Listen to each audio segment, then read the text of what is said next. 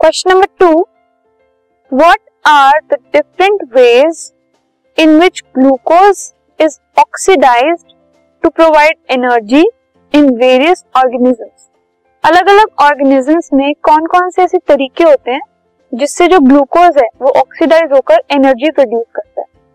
सो so, सबसे पहले जो ग्लूकोज है वो साइटोप्लाज्म के अंदर होता है ठीक है?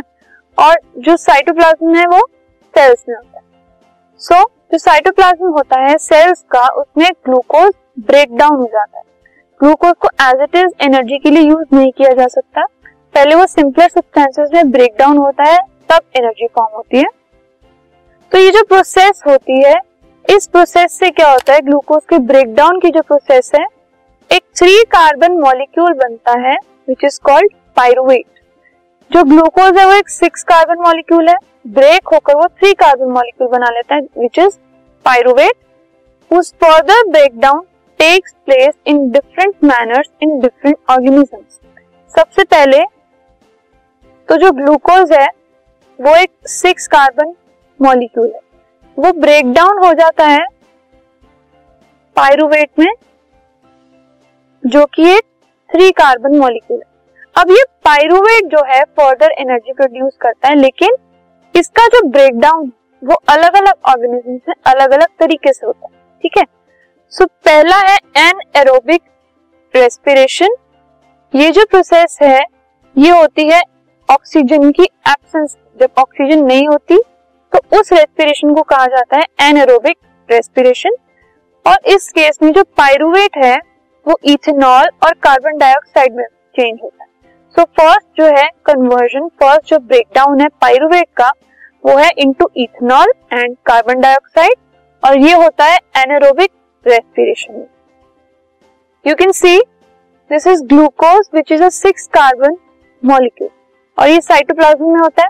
साइटोप्लाज्म के अंदर ही पायरुवेट में कन्वर्ट हो जाता है, जो कि एक थ्री कार्बन मॉलिक्यूल है.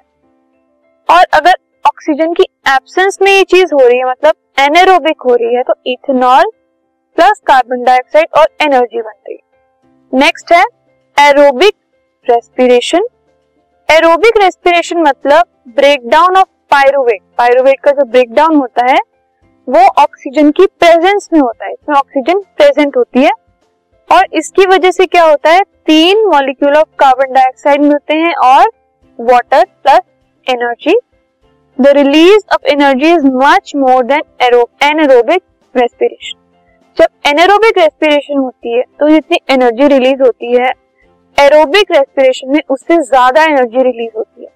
सो so, जो सेकेंड है प्रेजेंस ऑफ़ ऑक्सीजन मतलब एरोबिक रेस्पिरेशन ये होती है माइटोकॉन्ड्रिया में। उससे बनता है कार्बन डाइऑक्साइड वाटर और एनर्जी जो थर्ड टाइप का ब्रेकडाउन है वो है लैक ऑफ़ एक तो है बिना ऑक्सीजन एक है विद ऑक्सीजन एक है ऑक्सीजन की लैक मतलब थोड़ी कमी, थोड़ा amount of oxygen is present sometimes when there is lack of oxygen specially during vigorous activity अगर कोई बहुत विगरस एक्टिविटी हो रही है तो आपको लगता है ऑक्सीजन की थोड़ी कमी पड़ रही है। ऑक्सीजन मिल रही है बट सफिशिएंट अमाउंट नहीं मिल रहा।